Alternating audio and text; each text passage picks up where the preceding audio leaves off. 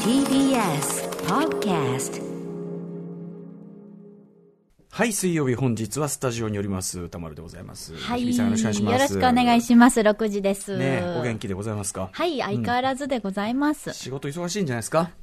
まあ、ぼちぼち、やっと慣れてきましたかね。その、脱コロナ体制というか。やっぱりその職場のいろんなこう、なんていうのそのモードみたいのはやっぱ違ってるんですか多少は。そうですね。まだやっぱり、まあ、インタビューに行けないとか、まああ、ーそうい多うとこ少、はその、打ち合わせがええ、リモートでまだやってたりとうんうんうか、ん反省会も出席できないとかはありますけどあーそうなんだはいは、いまあ、でも放送上うんうはん通常通りという感じなのでなる、ほど。うん、あんまりもう影響というか、まあ、慣れてきたんでしょうね、このまあ体制ね、に。まあね、そうだよね。んうんあのー、僕ももう昨日はリモート、今日は出演とかね。そうですよね本当に、うん、感じになるんですけど、まあこう、多分こういう感じもね、ええあの、行ったり来たりっていうのがちょっと普通になっていくかなって感じありますよそうでもうすっね。かりアクリル板にも慣れましたからね。そうね。初めはなんか、うわー、面会みたいだ、面会みたいだって騒いでたのに。いや、俺はね、あって、俺はもう今後もこれはあっていいと思う。俺もともとあその、うですねはい、おつゆが飛びやすいっていう か、えよあの、多分、あの、無数にかかって、だあんま良くないです。 浴びてたええええええ 浴びてたんですねあの、あの私もうちょっとその、あの、近くできる範囲でかかってることもね、結構、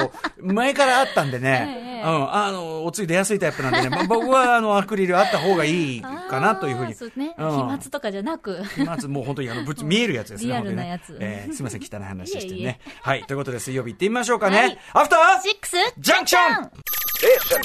After Six Junction. 7月29日水曜日時刻は6時2分です。ラジオでお聞きの方もラジコでお聞きの方もこんばんは。こんば んはに。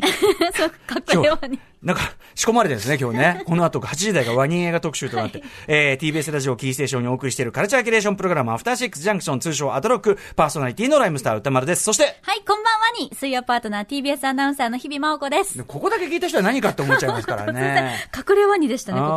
ーワニ映画特集8時は台いやりますからね。やりますからねワニ映画じゃない、今日はちょっと僕一応ジョーズの帽子をね。そうですよはい。あのー、かぶってニューエラのね、はいこれもうオフィシャルなジョーズの帽子ですけど。はいまあ、あの今日はワニ映画であります けど、うん。あの、昨日ちょっとサメ映画のね、話しましたね。あの、海底47メートルシリーズっていうのがあるんですよね。僕知らなかったんだよね。ほうほうほう今回に今2作目が先週末の興行ランキング、日本のね、興行ランキングで9位に初登場入ってて、海底47メートル、なんだっけ、海底47メートル、えー古代マヤの死の迷宮。知らねえ、ノーマークだったっつえーって。 9位。そうなんですよ。へー 2, 作目なんですよ。ええ、いや一作目はでもそんなにあれですよいねや、だ。からわかんない。俺が何も知らない。で、この間午後のロードショーでテレ東で、あの、やってたということらしくってね。ーそうなんですよ。だから、知らんのは私だけが、私が無知だったのかなという感じで。でいやー今日、で、ちょうどだから、てあの、午後ロ、午後のロードショー、テレビ東京のね、あの、あの映画番組。今日は、あの、ロストバケーションという、ブレイクライブリー主演の、は、はいいあの、サメ映画をやってましこちて。らもサメ映画ではい。これ、あの、あれですから、なんとかコレットセラ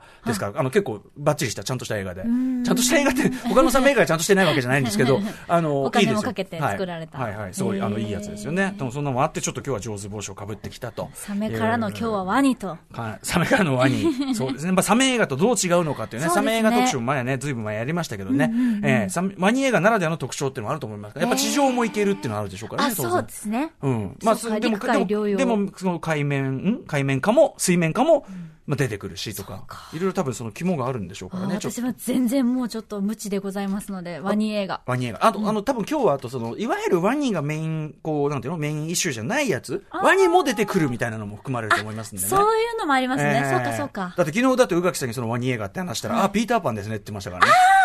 そうよね、ええそう言われてみれば確かにピーターパンはワニ映画。結構ワニは重要ですよね。そうか確かに。1から10までですよ、それはねだいぶフック船長のね、もう、動機作りからその最後のオチまでワニなわけですかそうだらね。もはやメインキャラですメからね。インと言っても過言ではないというね、うんうんありますから。まあちょっとね、今日あは。そうか、その、はいその手があったいか。ずれ大人の手だれたちが、あの、スタジオに、まあ、交互に、こうね、えわーいー保ちながら、いろいろ保ちながらのワニ映画そうですね特集となってますからはねい。えー、ということで、じゃあ、カルチャーニュース的なことをやっておきますとね、はいこれ僕ちょっと詳細はまだ何もわかりませんけど、えーと、令和第2弾仮面ライダー。ね、えー仮面ライダーシリーズ、まあ、ずっと長年続いてました。僕、ちょっとここのとこはね、あのーちょっと日朝ものはだいぶサボっちゃっていて、やー全然起きられなくて日曜 日うん、あ、まあ、そうだよね。そういうことも、そうや、日比さんも自休んでく然れと見な見るそりゃそうよ見なくなってしまいました。そりゃそうよ。その、だから、あのー最近、僕もね、最近はね、あの、ちゃんと見られてなくて申し訳ないんですけど、えー、まあ、その仮面ライダー新シリーズがですね、はいえっと、いつから始まるのかな、これね。この次のシーズン。いつからかな9月、9月から、 9 9月から始まるやつか。えー、今回はですね、仮面ライダーセイバー、このセイバーがね、聖なる刃とかっていやセイバー。セイバうん。で、まあ、あのーまあ、タイトル通り想像できるのは、まあ、剣が武器なんだろうなって、っていうのはね、だいぶ、あのね、ライダーがそういうこう、武器持ってみたいなのもね、あるところからありになったっていう感じがしますけど、うあーん。えーで、剣と、今回は本がモチーフ。えー主人公が小説家っていうね。ね小説家ですよ。ライダー、そして小説家って書いてありました、説明に。なんかどっちかに集中した方が、 どっちかに集中するべき。いや、でもそうか、そういう特殊な経験してますからね、それはそうね。ですね生かされるのかな。そうね。でも文系ライダーってい今までいなかったんじゃないですかあのね、こういう割とその、なんていうの文系っていうか、はいあの、らしからぬ系ライダーっていうのあは、あーの、要所要所ではいるんですよ、もちろん。ええあの、それこそ、電王のね、佐藤健さんの役、あれは相当なんか、内気な役だったと思いますそし、うですねそうですねあと、僕が一番大好きな仮面ライダー、アギトっていうシリーズの、あの、歌手さんが演じられた、主人公は、もう、ものすごいほんわかした、戦闘性ゼロっていうか、本当に家庭的な料理が得意でっていう、あれで、また、ちょいちょいはあるんだけど、ただ、小説家、これはやっぱないですね、本ね。本。本。どう会剣見、と本。 会見では壇上で変身ポーズを決め、物語の結末は俺が決めるというセリフを披露 したと。これはまあセリフ上ですよ。これはね、物語の結末は、私が思うに脚本家が決めてると思いますけど、 そうですね。ち物語の結末は脚本家が決めてると思いますが、ええええ物語上はこういう。いや、でもひょっとしたらなんだ、ええそういうさ、こう、わかんない、デスノートじゃないけど、えなんか書いたことが、エフェクトを起こすああ、そういうことか。わかんないよあとわかなんなんいか書いた文字が、なんかビームになるとかかな。ビシッ、なんかね。ピュンってこう行くみたいな。書いたのは剣と本ってことだからあの、一応ライダーは、今、その、僕ちょっと最近ごめんなさいね、だからあの、ちゃんと見られてなくて、正確ではないけど、あの、そのなんだ、メカもの、メカっぽいやつ、マシンっぽいやつと、えっ、と、ファンタジー系が交互に来る、SF、まあ SF っぽいっていうか、こう、ガジェットがこう、カキカキしてるやつと、ファンタジーっぽいのが交互に来るなんて言われてて、まあこれ明らかにファンタジー寄りかなっていう感じもしますよそうね。ですねいや、ちょっとどうなんねえ、小説剣と本ってでもさ、あの、剣はペンよりもって言いますけどね。ねえ、だから K を思い出してしまう。権威よりも本が強いってことかもしれない。あとはもうその本っていうのがひょっとしたら、あの、あれかもしれない。ジョン・ウィック、パラベラム、ジョン・ウィック3部作、3作目のええオープニングのあの図書館で歌う本を単にと、本でぶちのめしたり、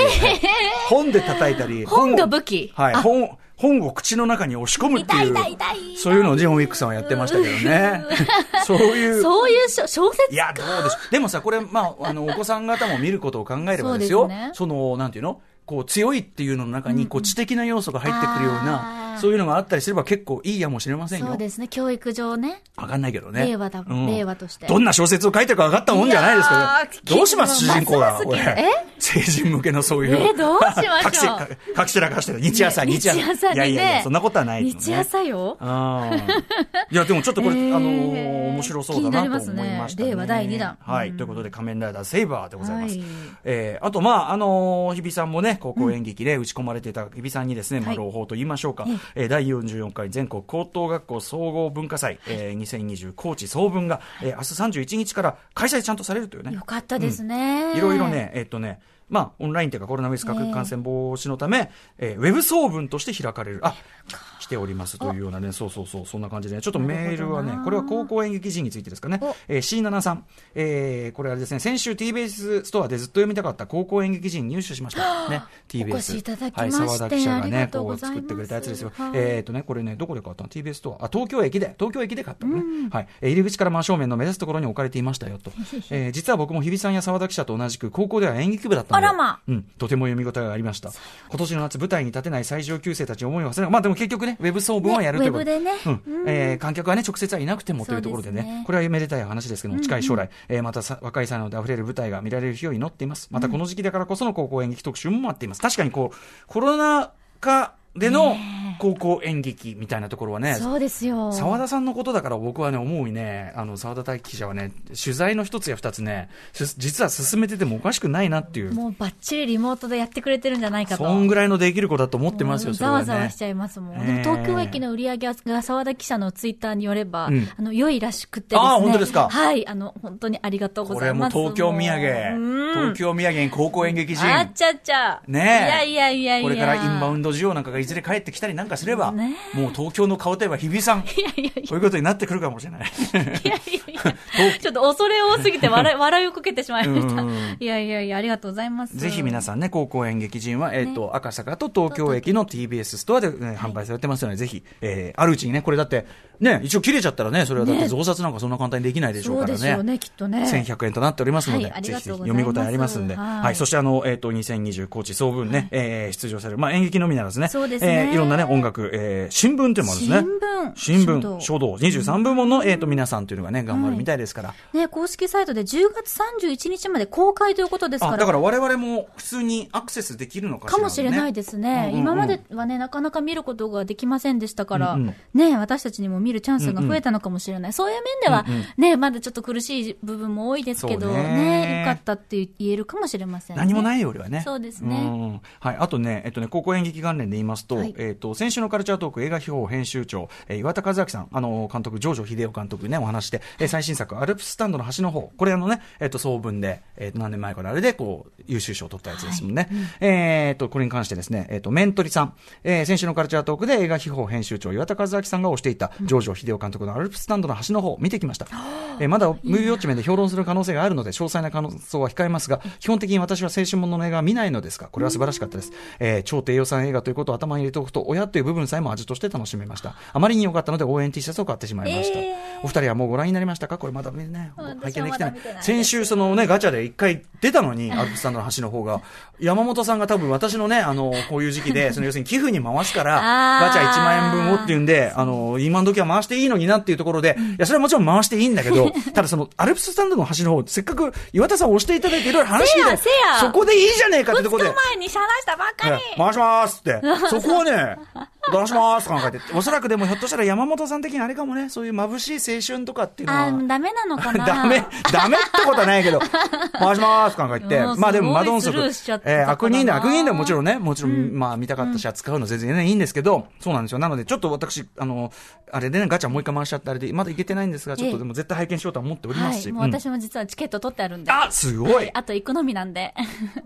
お忙しいのにできることいやいやさすが行かねば行かねばさすがございますです見なけれねばはいうん。じゃあそんな日比さんも喜ぶ映画祭のお知らせもちょっとしておきましょいうやこちらもですね行かねばあグレタ・ガーウィグ映画祭というのをやるらしいですよ。東宝シネマズ日比谷ほか、えーグレタ・ガーウィグ監督の誕生日8月4日を記念したこの企画ということで、えーストーリー・オブ・マイ・ライフ、えー私の若草物語と監督一作目、レディー・バード、この2本をやると。えーで、2本が2500円、ちょい安でね。そうですね要するに、あのシネコンの中でも2本立てて、なんか珍しいですね、なかなかね。はい。鑑賞することができるということで。これできればグレタ・ガーウィグ日本さん、今、あの、監督作は2本しかないですけど、ええ僕はあの、彼女がその、いわゆるマンブルコアという、その自分たちの身近なところで、手持ちカメラで、まあその、なんてことない会話をだらだら撮り続けたというね、そのマンブルコアムーブメント。まあちょっと今ざっくりした説明で申し訳ないですけど、でもそこからいろんな才能出てきました。バリー・ジェンキンスさんなんかもね、そこから出てきた才能ではありますけど、あのーマンブルコアムーブメントの中で、その、いっぱい作品に出てて、マンブルコアムーブメントのミューズっていうかね、そんな感じで言われていた。というグレタ・ガーウィグさんの、その、あんまり日本に輸入されてなかったんですよいや見てでもち見ちたっことちゃなないですちっちゃなインディー作品だし、公開規模ももちろんそのちっちゃなちっちゃなマンブル規模だったので、あーそうかうん、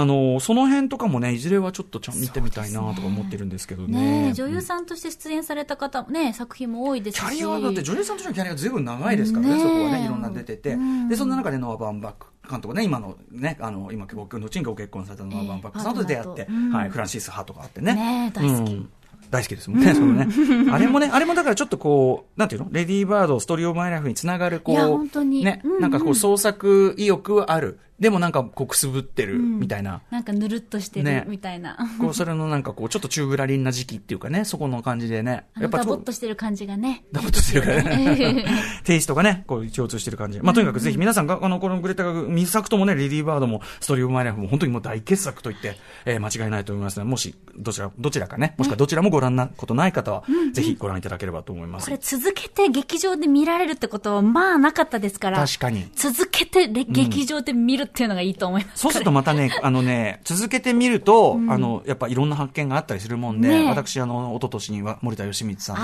全作品上映、連続でやっぱ見ることで、あの、最初は気づかなかったこと、例えばこことここのこういう撮り方とか、こういうモチーフの、あの、扱い方って、実は共通してるよねっていうのをもう長年見返してる作品でさえ、やっぱりそれはね、へー出てくるもんですから。やっぱ劇場はいで見てね、ん全然また見え方も家で見るのとそう違いますしね。いいと思います。だからそういう意味ではグレータ・ガーウィグさん、監督としてはまだ2作という、まだまだ、ねえねまだまだ追いつける。 2作だけだったんだって思わせええ本当てですしまいました。それであれだけ堂々たるものね、取れるんだからね。ごういわんまあ、いい機会じゃないでしょうかね。えっと、7月31日から8月6日まで、えーと連続上映ということだそうです。はいあとですね、先ほどのね、その総文が、そのウェブ開催というかね、ウェブで見られるというね、あれともちょっと近いテイストがありますけども、夕張国際ファンタスティック映画祭、まあ、なんていうかな、もう長年やってる伝統あるね、映画祭ですけど、夕張国際ファンタスティック映画祭が、今年はですね、オンライン開催をすると。で、それが、まあまあいいんだけど、え、これね、オンライン動画配信サービス、Hulu で、無料配信。なんと太っ腹ですか、映画祭のこ作品については会員登録なれはしで。なしでなぜすごい。これはね、だからその、えっ、と、夕張映画祭が、まあずっとやってきたんだけど、はいえーまあな、あの、確かさ、このコロナとは関係なく、なかなかこう継続難しいとか言ってる時期も確かなかったかな、なんかそんな感じだったそうだったんでですねまあいろいろやる中で、今年は開催を断念して、えーなんだけどオンラインの開催なんかできないかなということを考えていたところ、Hulu がサポートを申し出たというか、素晴らしい。申し出というか受けるってことができるようになった。Hulu 偉いですね、これね。すごいですね。いやー、これでもね、だから、普通だったら夕張行かなきゃいけない作品だし、その、そこでしかなかなか見れないというかね、そもうの、コロナ関係なく、いや、なかなかチャンスがねそ、あの、関東近郊の方はね。そうなんですよ。ええこんな嬉しいことありますということで、えー詳しい配信内容は企画内容については現在調整中ということですが、はい、えー本年度の各コンベンション部門、えー世界各国27カ国から、えー合作含む27カ国から、えー合計760作品。延べ、えー重複含むということで、延べ760作品の応募があったということなんでね。今、こう、世界中から作品を集めるって映画でも絵画でも何でもやっぱ難しいね、ねえ中ですから。。いや、今だからデータでやり取りができるんじゃない、ねえこういうやつああそは。ういうことねんひょっとしたら。そそかそううかれもあってできるんじゃないですか。い物やーじゃないから。なるほど。ねえ、だから、一番むずいのは、やっぱり、例えば美術作品とかね、これはもう本当に前も言ってましたけどね、あの、返すこともできずにというね、こともあったりす行る。き来がね。あとはやっぱり例えばその海外アーティストのライブとかはね、やっぱりこう、夏フェスね、次々と中止になっちゃったりしましたけど、まあフジロックとかそういうのはね、難しいサマソニックとかそういうね、外体だからビリー・アイリッシュも、えっと、9月に、えっと、来日公演予定されていたんですが、こちら延期が決定したと。日程は未定。まあそりゃそうだよね。まあそうですよ。ね。そうか。うん、という、このあたりはまだまだちょっと残念なあたりが続きますが。まあ、いつか、いつかまた見られると信じるだけです、もまあそうだう。いねつ。か来るって。うん、まあでもそういうね、あのーあれで、まあ例えばね、僕あのーちょっともう一個いいですかあのーカルチャー情報的に。はいあのーミッドタウンのね、六本木のミッドタウンにあるあの富士フィルムスクエアという、あの、ただであの写真って見れますよ、つってね。で、そこであの、ちょうど今、さ30日までですから、明日までになるのかなそっか明日までになるんですけどまず、いあの、西寺豪太さんも監修されたマイケル・ジャクソンの写真展やってるのね。えーで、それも行ってきたんですよ。で、やっぱね、あのーなんていうのかな、コロナ禍で、えーなかなかこう、換算としてはいる中で見る、でもね、やっぱそのマイケル・ジャクソンの、まあ、写真集もこう同時に写書籍化されてて、それ、それも非常に見応えがあるんですけど、やっぱね、でっかい写真で、こう、ゴコーンって見ると、前のあの、我が心の東京写真展もそうでしたけど、あの、あれはさ、力道山かなんかのその街頭、えーテレビをみんなが見てるとか、でっかいとかドーンってやって、やっぱその場の臨場感とかさ、であー細かいこう客席の顔まで見いれるじゃないやーなんか音が聞こえてくるようですよね。でもマイケル・ジャクソンとかもやっぱドーン。しかもね、会場がやっぱりあの、もう前ね、あのメールでもいただきましたけど、結構な音量で、あの、マイケル・ジャクソンの曲かかりまくってる中で、あの、ちゃんとやっぱね、でっかい画角でこう見るとね、やっぱね、あとやっぱりそのマイケルのなんと、もう、なんていうの僕が今更言うまでもないけど、本当に絵になるっていうか、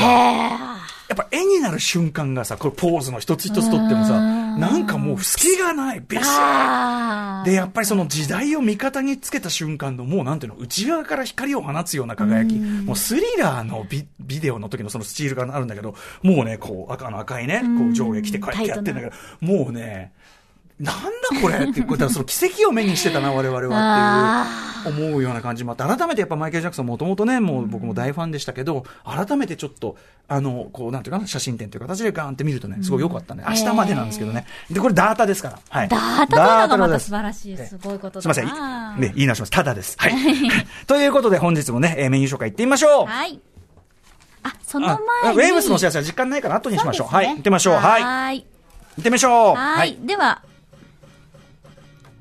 この後6時半からのカルチャートークでは雑誌ブブカの連載マブロンで歌丸さんが推しているアイドルソングを担当編集者白夜書房の森田修一さんと聞いていきます。そして7時からのミュージックゾーンライブダイレクトでは先週チャランポランタンのお二人からのご紹介でした9ミリパラベラムバレットからえ某え四谷の配信ル、もうねお名前言えたと某思って頑張ってやってみ たら、某四谷で噛んでしまいましたが、ええ某四谷ってもう四某谷って四谷言っっててます。はい、もう最近四谷にあのオープン、はい、なりました。はい。はい、四谷の配信専用ルームスタジオからギターボーカルの菅原拓郎さんとカホンコーラスの滝義光さんの二人編成でアコースティックライブをお送りしていただきます。 9ミリ出てくれるなんてね、すごいですね。はいはい。そして7時台後半は、新概念提唱型投稿コーナーシアター151へ、あなたの映画館での思い出や体験談をご紹介いたします。そして来ました8時台特集コーナービヨンドザカルチャーは、ワニの日直前特別企画、100日後も見られる世界のワニ映画祭りはい、これもう100日後にね、あのワニのあの話もだいぶちょっと記憶失れかけてましたけ ど。あったなってはい。えー8月2日は何の日か皆さんご存知でしょうかそう、ワニの日です。このワニの日を盛り上げるべく、CS 映画専門チャンネル、えームービープラスではワニ映画の特集が組まれるなどするそうですが、我々もこの日、ワニを加えているばかりではいかんでしょうということで、えー今夜の特集コーナーは古今東西の映画を通して地上最強の捕食ちょ生物、えーワニの恐ろしさ、格好さなどを再確認していく特集です。ゲストは、この手の企画には欠かせない脚本家、映画監督、スピリットドクターの三宅龍太さん、三宅さんならまあワニ映画山ほど知ってるでしょう。えーそして映画の基本は基本断らない、映画ライターの寺澤ホークさんあ。りがとうございます。そして、2018年9月4日のサメ映画特集でも、えーお世話になりました、お宝映画発掘家の中野団吉さん。このお三方がおすすめのワニ映画をこれでもかと紹介してくれる特集です。はい。番組では皆様からのリアクションもお待ちしております。アドレスは、歌丸アットマーク tbs.co.jp、歌丸アットマーク tbs.co.jp まで、番組ステッカー差し上げます。それでは、アフターシックスジャンクション、行ってみよ行ってみようう After Six Junction.